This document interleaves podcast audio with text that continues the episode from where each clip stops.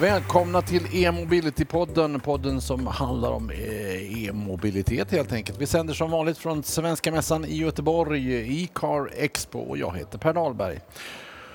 Där ska jag ta fram rätt manus också så blir det ännu bättre. För vi ska nämligen prata om massor av intressanta forskningsresultat eh, när det kommer till just elektromobilitet. Få i denna del av världen kan mer än Frances Spry från Chalmers. Välkommen hit. Tack. Eh, Det var hon som åt någon slags vetebröd till frukost. Och sen så har vi då Jens Hagman på KTH. Han satsade på naturell yoghurt. Ja, Där är vi. Hörrni, eh, affärsmodeller och metoder. Vad är det som krävs för att eh, göra människors resande mer hållbart? Francis?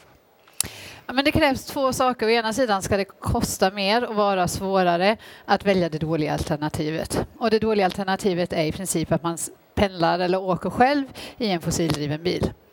Och sen så ska det ju då vara lättare och billigare att välja de bra alternativen. Piska och morot helt Ja, enkelt. exakt. Jens?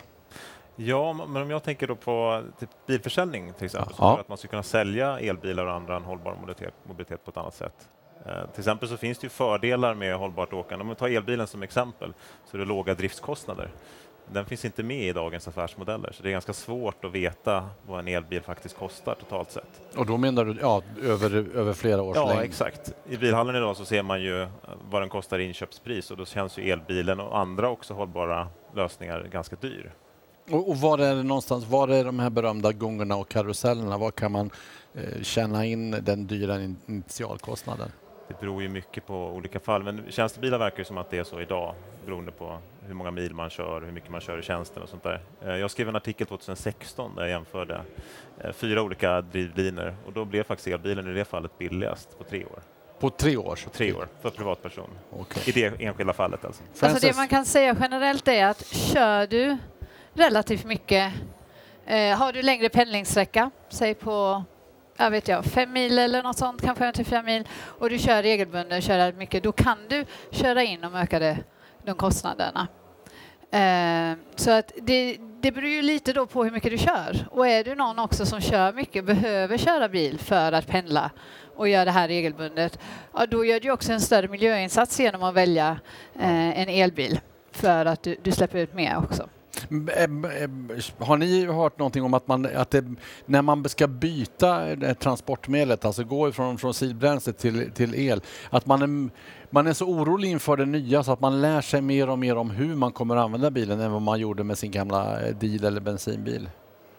Alltså låter det rimligt i det hela att man är så van vid någonting, man har koll på kostnader och laddning eller eh, bränslepåfyllning. Så att, Alltså- En liten procent kanske gör det väldigt entusiastiskt, men jag tror inte gemene man, eller vad säger du Frans? Nej, alltså jag tror...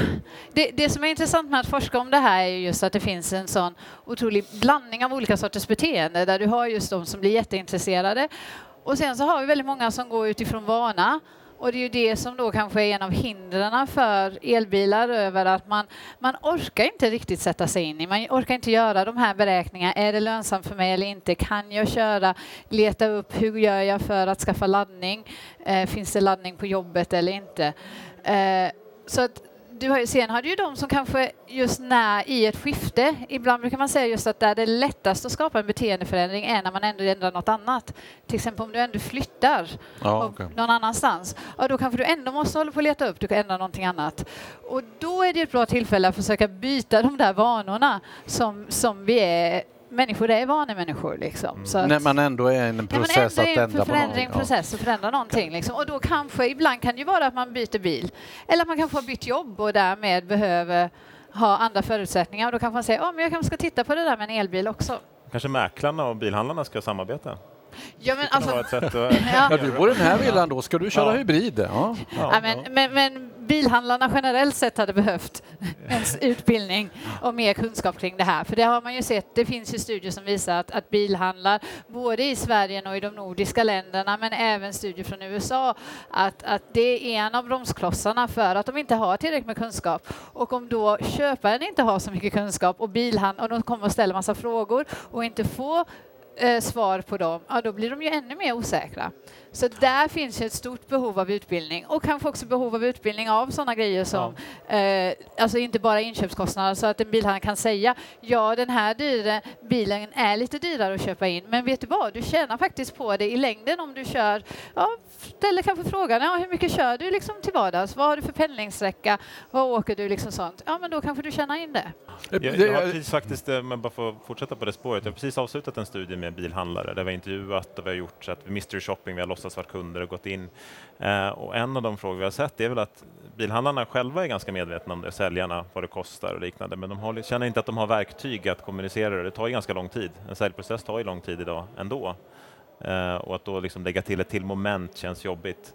Så det, I dagsläget blir det ju mycket de som är intresserade av elbilar som köper elbilar.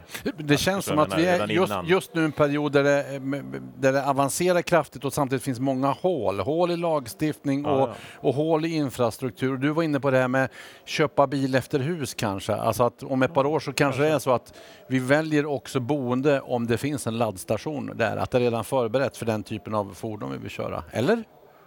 Ja, ja, eller vissa, i vissa Lite för hypotetisk fråga för Nej, men de jag kunniga. Jag tror egentligen är det ju det intressanta där är ju att man faktiskt, om vi, om vi går för utanför, om vi pratar hållbar mobilitet bredare, så ser man ju också att i städer så håller man på att se över parkeringsnormer för eh, bostäder. Och det kanske är så också att du kommer flytta in och bli medlem i en bilpool istället och inte äga din egen bil. Sen är kanske den bilpoolsbilen elbil för att det finns utrustning med Och då har man också kanske möjligheten att bygga den infrastrukturen ja. i den bästa ja. av världar. Ja. Ni som forskar i det här med hållbar mobilitet, eh, finns det någonting som eh, ni har upptäckt eller ramlat över som, som har förvånat er eh, mer?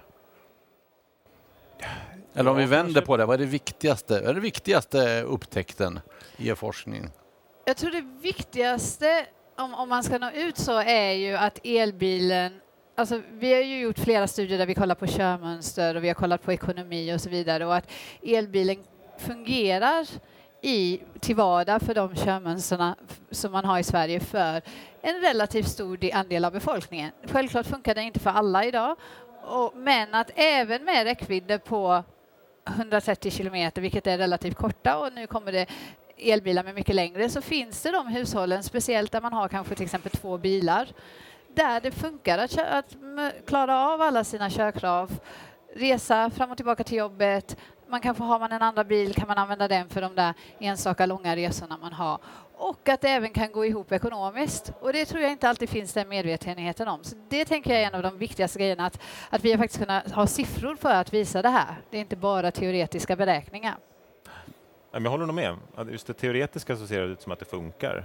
Men sen kollar man då på försäljningen så är den fortfarande ganska låg om man tittar på rena elbilar. Så liksom, det är ju ett glapp där. Många kan ha det, det, liksom, det funkar kan vara ekonomiskt, om man har laddplats hemma, om man bor i villa så skulle man kunna installera en laddbox, det är inga problem.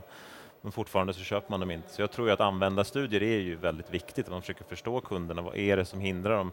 Jag vet, såg du presenterade nyligen att ni kollade på bilstorlek, ni hade en studie kring det. Det tycker jag är intressant. Mm det kanske inte bara handlar om liksom drivlinan utan det handlar om det måste vara rätt typ av bilar också. I Sverige gillar vi kombi. Det kommer ju fordon här på mässan, man kan ja, säga. Två, två eh, personsbilar exempelvis. Då. Och jag tänkte på det du var inne på Francis också. En bil för att åka till fjällen eller långresorna och hälsa på mormor och morfar och sen den du använder dagligdags. Skulle man kunna byta ut den här, alltså finns det någon, någonting som tyder på intresset för exempelvis det vi har här borta, elskotrar, att man, att man inte använder en stor bil i det dagliga utan eh, är det någonting ni har märkt av?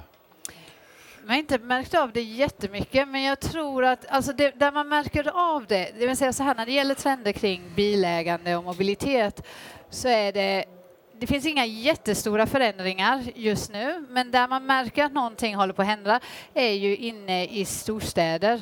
Och det är inte bara i Sverige, även om vi tittar runt om i Europa. Och där det just är lite jobbigare att äga en bil, så har du svårt att hitta parkeringsplats. Är det ändå dyrt och du, du kan ju ändå ta dig lättare runt med kollektivtrafik eller cykel eller kanske en elskoter, ja, då börjar man se någon sån förändring. Liksom.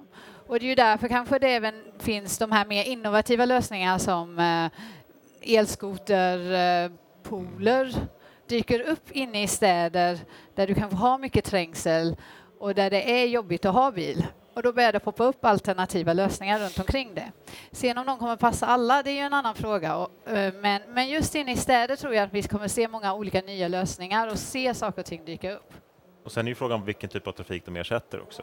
Eh, ersätter de kollektivtrafiken eller att man cyklar eller att man går, då, kanske, då är det ju inte netto positiv effekt såklart. Utan det ska ju vara att man faktiskt ersätter med en bil. Men bilpoolen har vi, har vi också haft ett tag, alltså att man delar på samma fordon. Eh, Car2Go är nedlagd. Någon som känner till, vad var det som inte funkade där? Ja, det intressanta är ju Car2Go är nedlagd i Stockholm. Uh, Car2Go la ner i Stockholm och Drive Now, som är också ett alternativ, la också ner i Stockholm. Men samtidigt så den här typen av bilpooler funkar ju väldigt bra i tyska städer. I Madrid så är det ju bara el Eh, det, vi kan ta det på vad, vad kännetecknar just den här typen? Det är en bilpool som man inte måste lämna tillbaka till samma ställe som man, som man har hyrt den. Så du, eh, du bokar den på din app, du hittar en som är närmast dig, du bokar den, du går fram, du låser upp den med telefonen, kör dit du ska. Eh, och sen lämnar du den och du kan parkera var som helst på gatan. Ja, finns bland annat motsvarighet i Köpenhamn tror jag. Det finns i Köpenhamn, det finns i flera tyska städer, det finns i Amsterdam, ja. Eh, det finns i Madrid, det finns i flera italienska städer och det finns i no några städer i eh, USA och i Kanada också. Och, och kinesiska Varför har det inte fungerat hittills då så bra i Sverige?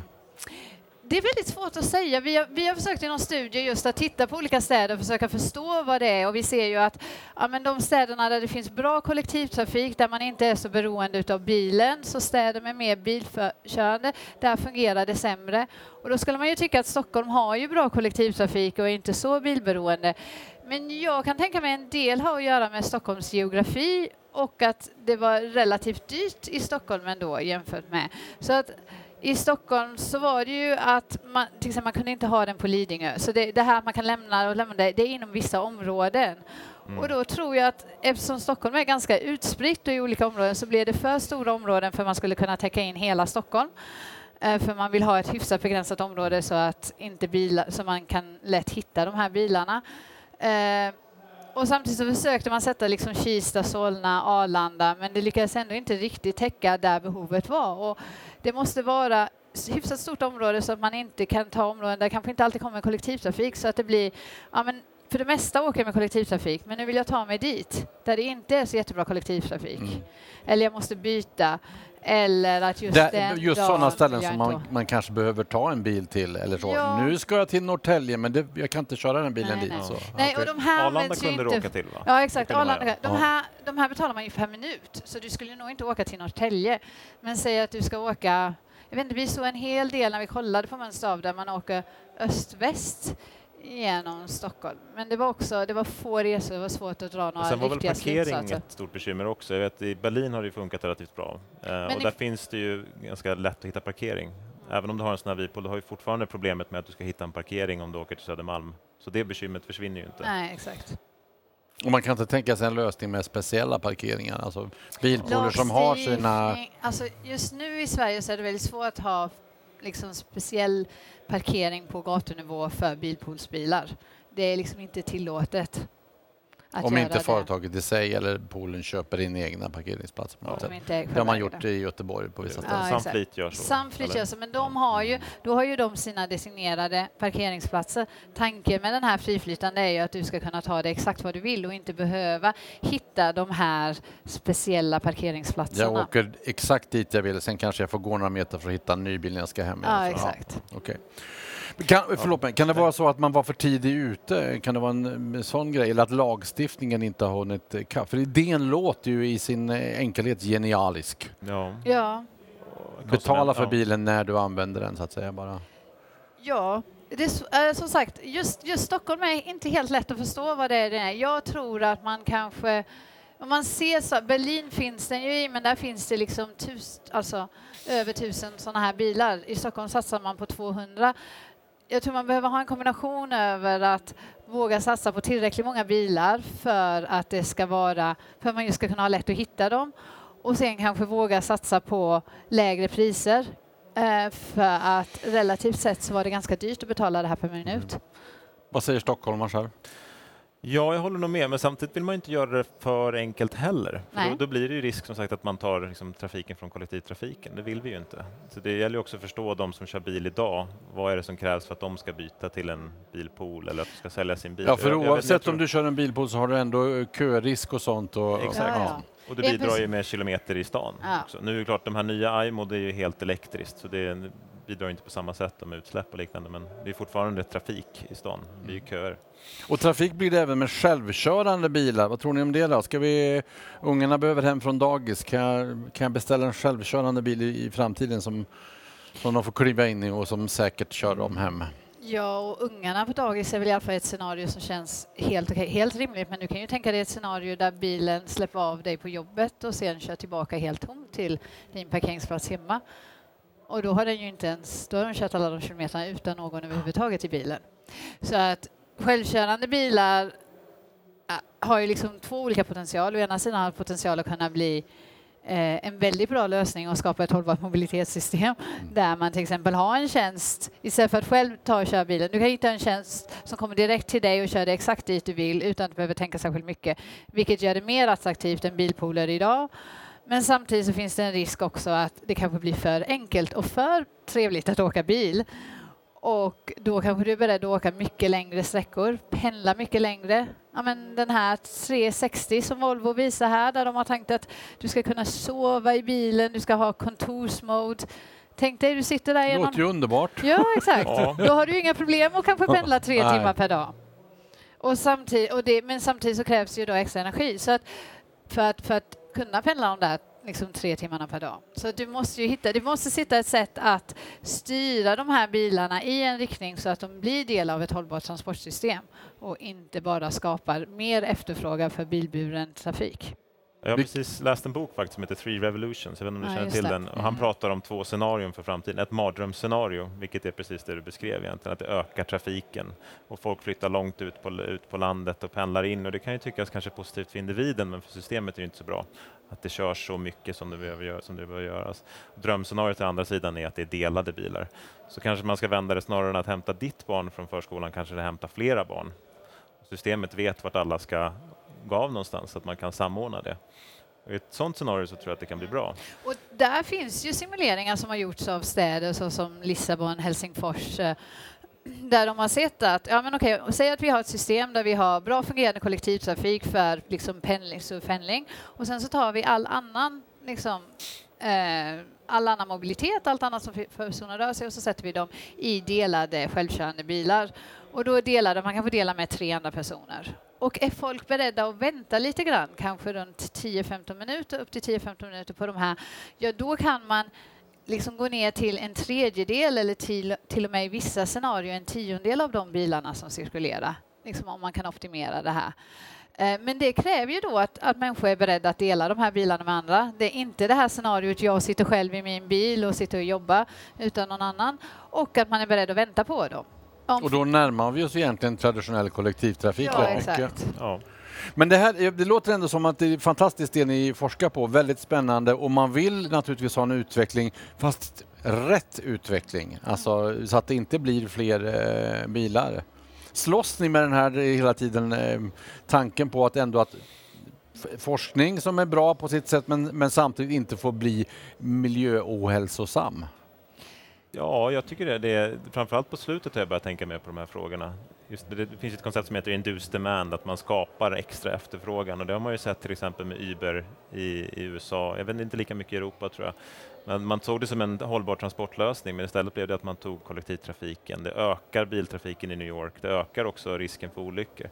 Det är inte det man vill så jag tror att det måste gå tillsammans med regleringar. Det, det, har nog blivit en ganska nylig insikt för mig, att det finns liksom ingen enkel lösning utan allting samordnas, måste samordnas snarare. Men jag tänker så här, de säger ju att all te alltså, teknik idag kan ju både vara en stor del av lösningen och en stor del av problemet. Och ja. lite är det vi som samhälle, liksom både olika individer men speciellt också eh, beslutsfattarna, politikerna på lokal nivå och nationell nivå som ser till att man styr den här tekniken så att det blir en del av lösningen. För som med självkörande bilar, det har ju enorma möjligheter. Men är vi inte medvetna om de riskerna som finns, ja, då, ju, då finns en risk att vi går i den riktningen vi inte vill att det ska gå. Men, men vi kan ju styra det fortfarande i den riktningen som vi vill att det ska, som vi vill att det ska bli. Och då får man ta hänsyn till, då finns ju många, och det är ju ett komplext problem för man måste optimera så många olika saker. Man måste se till att det skapar ett system som funkar för individerna. Du vill inte ha personer som har problem att hämta sina barn på dagis överhuvudtaget eller inte få ihop sin vardag, för då kommer inte människor kunna acceptera det här. Samtidigt du inte vill ha ett, ett system som gör att vi använder väldigt mycket mer energi och släpper ut ännu mer koldioxid och bidrar till att eh, vi förstör vår planet. Det låter lite som att vi har hittat elden här. Vi får, liksom, vi får använda det men, men på listigt sätt. Ja, exakt. Eh, Så. När man pratar om AI med, med, med forskare så, så finns en del som säger här är framtiden, andra tar, halar upp den röda flaggan och säger äh, var försiktiga här nu för det här kan faktiskt ta över. Är det där vi är på väg någonstans med de självkörande bilarna? Och så, alltså finns det risker för att, att det är bilarna som har kontrollen över oss istället för vi över dem? Det beror på vem som äger dem kanske. Exakt. Nej, jag vet inte om bilarna är det som kommer ha kontroll över oss. Jag tror de som varnar för AI är ju en helt annan form av artificiell intelligens. Eh, Men man kan ju alltid fråga sig Alltså, vill man ha en sån här liksom, filosofisk diskussion kan ju vara frågan är hur har tekniken kontroll över oss eller har vi kontroll över tekniken överhuvudtaget? Liksom? Och jag tror ju att, eller liksom mycket så här, att det är ett samspel. Det är ett samspel mellan samhället individerna, de, som liksom de olika aktörerna och tekniken som formar tillsammans. Liksom. Och det är ett ge och ta och det är ju därför vi har möjlighet att påverka det och tekniken påverkar oss också. Du har ju forskat med eh, elektromobilitet under många år. Om du jämför nu eh, och då, när du då var, eh, vad skulle du säga är den stora skillnaden? Den stora skillnaden tycker jag är att utvecklingen har gått mycket snabbare än vad jag förväntade mig. Okej. Eh, och att Ja, men, men speciellt också att det här att när jag började forska då var jag tänkt att ja, men elbilar och de ska funka för privatpersoner och då tänkte man att det var små, ganska lätta elbilar. Sen kom Tesla in och började med liksom det här att det var mer eh, effekten i bilarna och att det faktiskt kunde vara fräcka bilar istället och att det var det som var det viktiga. Och sen tänker jag nu är ju också att, att nu börjar man prata om elektromobilitet även inom tunga transporter, vilket liksom inte ens var på kartan och det har ju frågat mig när jag började liksom bara nej, nej, nej. Elbilar det är för persontransporter och sen får vi hitta andra lösningar när det gäller liksom större och tyngre bilar. Och nu är det så här, ja okej det är ju de allra längsta transporterna, då börjar man kanske behöva prata om elvägar och så vidare men det är ju ingenting det känns inte omöjligt att elektrifiera även tunga transporter. Och nu börjar folk till och med prata om att elektrifiera flyget. Att vi ska kunna ha elflygplan, vilket var liksom helt utanför kartan eh, för fem år sedan. Pengarna då i det här, alltså för all forskning kräver ju ändå pengar, det kräver att du har en affärsmodell någonstans. Du har en master i nationalekonomi och entreprenörskap. Ja, eller? Så det är det vi pratar pengar med. Var, var, var gör vi pengarna någonstans? Var finns pengarna? Hur ser affärsmodellerna ut för elektromobiliteten? Jag har sett någonstans att mobilitet är värt ungefär dubbelt så mycket som biltillverkning idag. Alltså sälja bilar, är- jag kommer inte ihåg exakt om det var 2,4 triljoner dollar eller något sånt där. Men hur som helst, det finns en stor möjlighet kring mobilitet och jag tror att det är där man ska gå. Och det ser man ju också att biltillverkarna går åt det hållet. Och med mobilitet menar du all form av Förflyttning person, alltså för persontransport i det här läget? Ja. Ja. Samtidigt som tyvärr är det ju så de här tjänsterna så som Car2Go och bilförtjänster, bilföretagen som satsar på dem, de tjänar ju inga pengar direkt på det. Nej. Utan de tjänar ju fortfarande bara pengarna på att sälja eh, liksom hårdvaran, själva Och det bilen. kan man inkörsport, det kan Ja, man exakt. Och, och de, de satsar ju på de här andra formerna för att de börjar se att det här är en möjlig framtid så vi vill vara med i det. Men det är ju inte, de får ju väldigt lite pengar ifrån det. Exakt, det men jag, jag tänkte mer Uber-liknande tjänster. Ah, okej. där, där ser man Mm. att det finns stor... Men, men är det så, när du började Francis, någonstans där har du Låt mig få vara fördomsfull. De med hemstickade tröjor var intresserade utav elektriska bilar. Sen kom killarna som gillade snabba bilar när vi fi- fick den möjligheten och nu kommer då verkstadsindustrin och, och sådana transporter eh, och rent av flyget. Är det så att marknaden hittar till elektromobiliteten eller är det den som måste hitta marknaden? Åh, filosofiskt tanke. Ja, Jens filosofiskt. tänker. Ja, jag får tänka lite på den. Jag tror så här, ibland, alltså, vissa personer inom där säger ju ändå att elektromobilitet är lite mer policies och styrmedelsdrivet. Det har inte, det, alltså, industrin har inte varit så intresserad av att alltid föra fram elektromobiliteten. Om du jämför med självkörande bilar däremot, som där ser man väldigt mycket att biltillverkarna vill flytta det här framåt och så är det mer, jaha, hur gör vi nu med regleringar och styrmedel runt omkring det? Medan elektromobiliteten har ju drivits fram mycket från krav från, eh, från olika eh, liksom politiker, politiska krav, speciellt till exempel i Kalifornien och i viss mån i EU också. Med undantag för Tesla då kanske? Men Tesla kom ju också till i Kalifornien. Ja, även som miljö. den kontexten. Ja, exakt, den kontexten. Och, och det är ju också mycket för att de har växt i Kalifornien där de har kunnat få extra pengar för att de har satsat på elbilar som har gjort det möjligt för dem att, att liksom Ja. starta upp. Det, De är klart, hade det ju kan man ju se i Kina nu också. Ja, exakt. Det Och Kina ju också... Ja. Så att det är lite mer drivet på av ett politiskt tryck, elektromobiliteten, och självkörande bilar är lite mer drivet på från eh, industrins håll. Var är vi om fem år då? Jens tänker, Mm. Francis funderar. Allmänt menar du, vart är vi? Ja, var är Ja. vi någonstans? Alltså, kommer, det, kommer elbilen vara var mans eh, egendom om, om fem år? Är det där vi är? Är de flesta ny, nybilsköp eh, elektriska bilar? Jag vet inte om de flesta, men, men om fem år tror jag att vi har en mycket närmare prisparitet för många fler modeller över att det inte är så mycket dyrare att köpa elbilen och då tror jag att det blir mycket attraktivare för många fler personer. Eh, och då har också kanske det inte är så så nytt. Det jag hoppas är att det kommer in i fler olika sorters modeller så att det kan tilltala fler personer. För att man, alltså man kommer inte undan, det är en Volvo V70 V60 som är standardbilen i Sverige och förrän du börjar få in elbilar i den sortens bilar så kommer du inte nå liksom massförsäljningen. Ja, eller SUVar som blir Eller så att, ja. Och det, det ser man ju också att det börjar komma, det ser man ju på mässan här, att det är Ja. ett gäng SUVar som har kommit.